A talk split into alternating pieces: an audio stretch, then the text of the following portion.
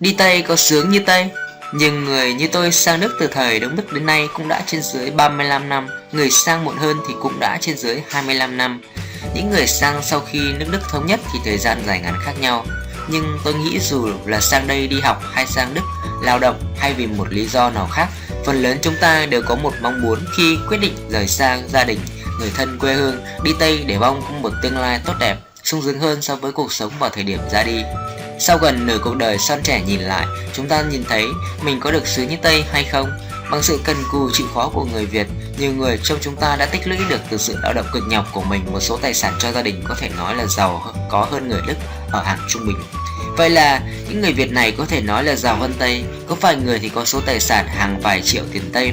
cá biệt một số ít thấy báo chí đưa tin có hàng chục thậm chí hàng trăm triệu tiền Tây. Vậy thì số ít này rõ ràng giàu có hơn rất nhiều người Tây ở cả hạng trung và thượng tầng của xã hội Tây. Đỉnh thì người Việt mình leo chưa tới. Định nghĩa sung sướng Vậy những người được đánh giá là giàu hơn Tây này đã sướng hơn Tây chưa? Mà định nghĩa chữ sung sướng như thế nào cho phù hợp với số đông dân chúng? Trước tiên, tôi muốn đề cập một số người sang Đức sau ngày Đức thống nhất. Người nghèo ở Việt Nam ta thì chỉ cần một bữa ăn no chứ dám chưa dám đòi hỏi ngon đã cảm thấy sung sướng vô cùng có thể hát vang được câu ca chưa có bao giờ đẹp như hôm nay cơm trắng trong nồi lòng ta mê say những người này đến hôm nay vẫn mơ giấc mơ đi Tây để được đổi đời, để được sướng như Tây khi sang Đức họ ở tạm trong trại tị nạn. Nếu không hoặc chưa được cấp quyền tạm trú để ra sống ở ngoài thì họ cũng được nhà nước chu cấp cho nhà ở, áo quần, tiền ăn uống sinh hoạt đầy đủ. Hàng ngày họ không phải lao động để mưu sinh và cơm họ ăn thì không phải đột khoai sắn. Trên mâm có đủ cá, thịt, bia bọt. Đối với họ thế là sướng như Tây. Và hơn ở ta nơi họ ra đi nhiều rồi. Một vài người hoàn cảnh ở Việt Nam không đến nỗi nào Nhưng nghĩ sang Đức để sung sướng hơn. Ở nhà nên cũng vay mượn lãi cao để đi Tây. Vậy là những người đánh giá là giàu hơn Tây nay đã sướng hơn Tây chưa? Mà định nghĩa chữ sung sướng thế nào cho phù hợp đối với đông dân chúng?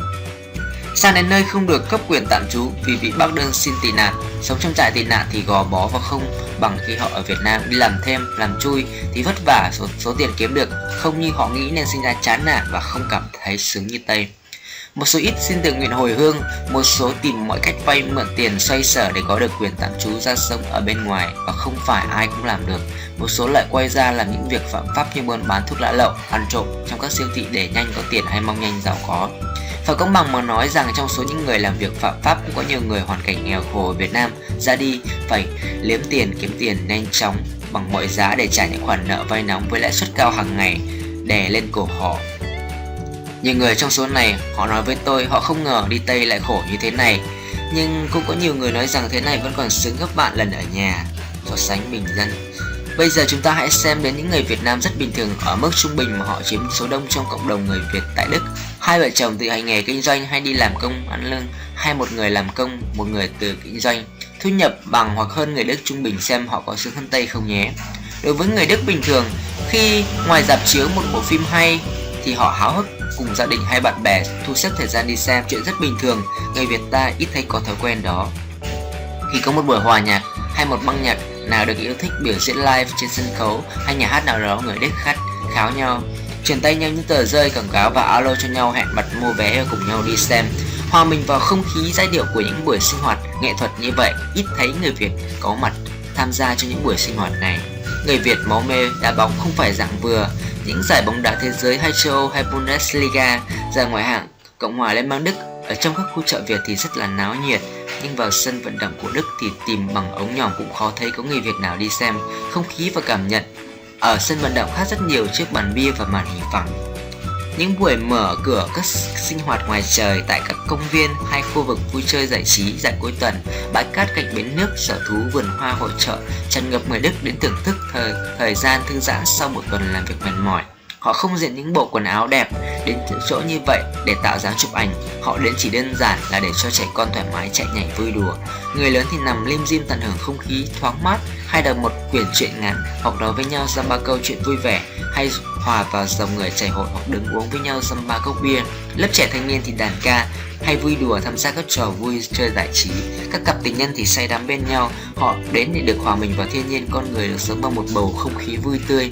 Họ đến đơn giản để tận hưởng sự sơ giãn cuối tuần. Nhìn quanh tôi thấy rất ít người việt có mặt trong những buổi chỗ như vậy. Chém gió, múa quạt. Chúng ta hay dùng từ tiếng đức đi Olaf.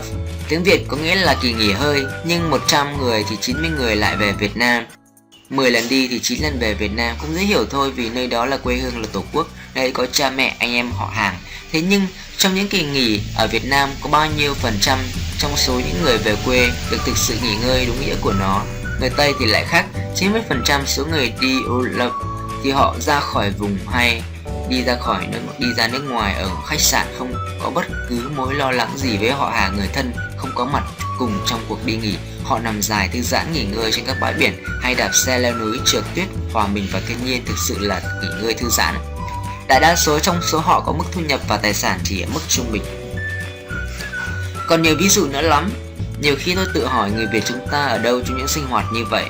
Chúng ta đi Tây đã lâu rồi, sống trong xã hội Tây cũng đã lâu. Nhiều gia đình thậm chí có con cái nói chuyện với nhau toàn bằng tiếng Tây. nhưng người có nhiều tiền Tây hơn nhiều gia đình Tây trung bình. Vậy lẽ ra họ phải sướng như Tây hay hơn Tây chứ nhỉ? Hay quan niệm sung sướng của chúng ta chỉ là những bữa cơm bữa tiệc cuối tuần mà thường thì chuẩn bị nấu nướng cho 20 người ăn trong khi khách mời chỉ có 10 người. Sau khi no sôi chán chè thì các ông lại quay ra chém gió hay là múa quạt tá lạ. Còn các bà thì buôn dưa lê tán chuyện trên trời dễ bể khoe con cái, khoe giàu sang hàng hiệu. Hoặc chúng ta cho rằng sướng là khi đeo trang sức mặc quần áo, giày dép hàng hiệu trị giá vài ba đến vài chục nghìn tiền Tây trên người, cưỡi trên con xe trên trăm nghìn tiền Tây, ở trong những ngôi nhà vài trăm nghìn tiền Tây là sướng, hay có người có sở thích cứ trời nắng thay vì đi dạo, chơi cùng gia đình thì mang tiền ra phơi cho khỏi mốc và với họ phải là sướng sao. Quan niệm của lớp trẻ Mỗi người có quan niệm sướng khổ khác nhau, nhưng nhìn vào thế hệ thứ hai sinh ra và lớn lên tại Đức thì chúng ta thấy các cháu có quan niệm về lĩnh vực này khác hẳn chúng ta. Còn nhớ khi các con tôi còn nhỏ, vợ chồng tôi vừa làm quán vừa có cửa hàng bán quần áo, nhưng vì sẵn có hoa chân tính thích đi du lịch, máu vắt ngát trong người như bạn bè hay nói, nên vợ chồng tôi thường cùng các cháu trên từng cây số. Cứ cuối tuần dành ra buổi chiều thứ bảy đi lấy hàng, còn ngày chủ nhật đóng cửa, cả hai cơ sở phải tranh thủ đưa các con đi chơi. Các khu vui chơi giải trí lớn, tiếng Đức gọi là Vancouver Park. Ở Đức Pháp, chúng tôi đã đưa các con đến được trên chục nơi. Những nơi lớn như thế này thì phải đợi đến khi các cháu nghỉ hè, còn những nơi nhỏ hơn có thể đi cuối tuần thì không nhớ hết được vất vả nhưng giờ khi các con trưởng thành ra khỏi nhà thì lại thấy may mắn vì hồi đó đã nhờ có hoa trên nên đã cùng các con hưởng được những thú vui của Tây. Bây giờ có muốn cũng khó, có thể thường xuyên các cùng các con đi ra ngoài được nữa. Phải cảm ơn các con vì chúng thích đi, đòi đi thì mình mới được hưởng lây theo sở thích của các con. Thời gian trôi đi không thể quay lại được, lỡ bỏ phí quãng thời gian trôi qua sẽ không có cơ hội làm lại. Nhiều người tích lũy hay vay ngân hàng tiền mua được nhà riêng, mua được nhà để cho Tây thuê có mượn thêm thu nhập. Khi nói chuyện với con cái, sẽ là để cho con lớn cái nhà này, con bé ngôi nhà kia.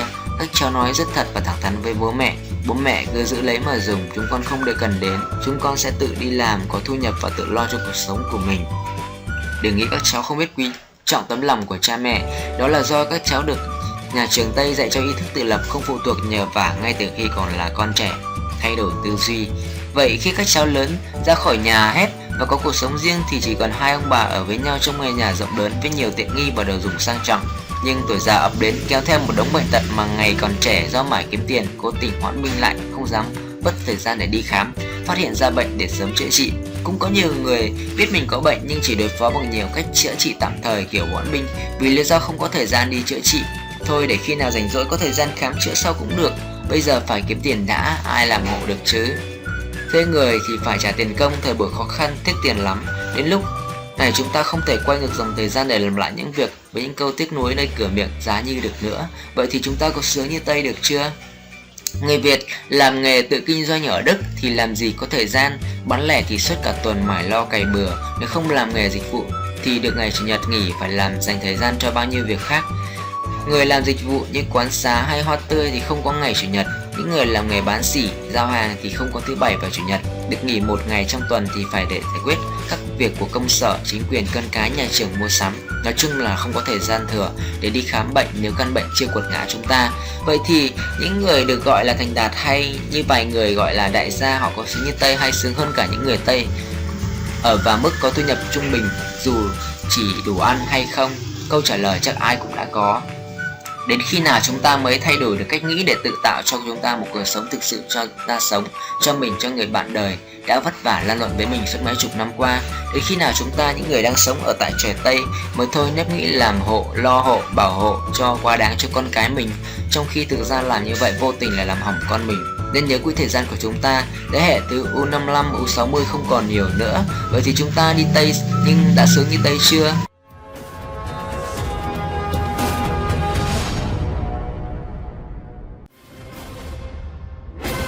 Các bạn đã lắng nghe video từ cộng đồng người Việt trên thế giới. Nếu thích video, hãy đăng ký theo dõi kênh. Xin chào, hẹn gặp lại.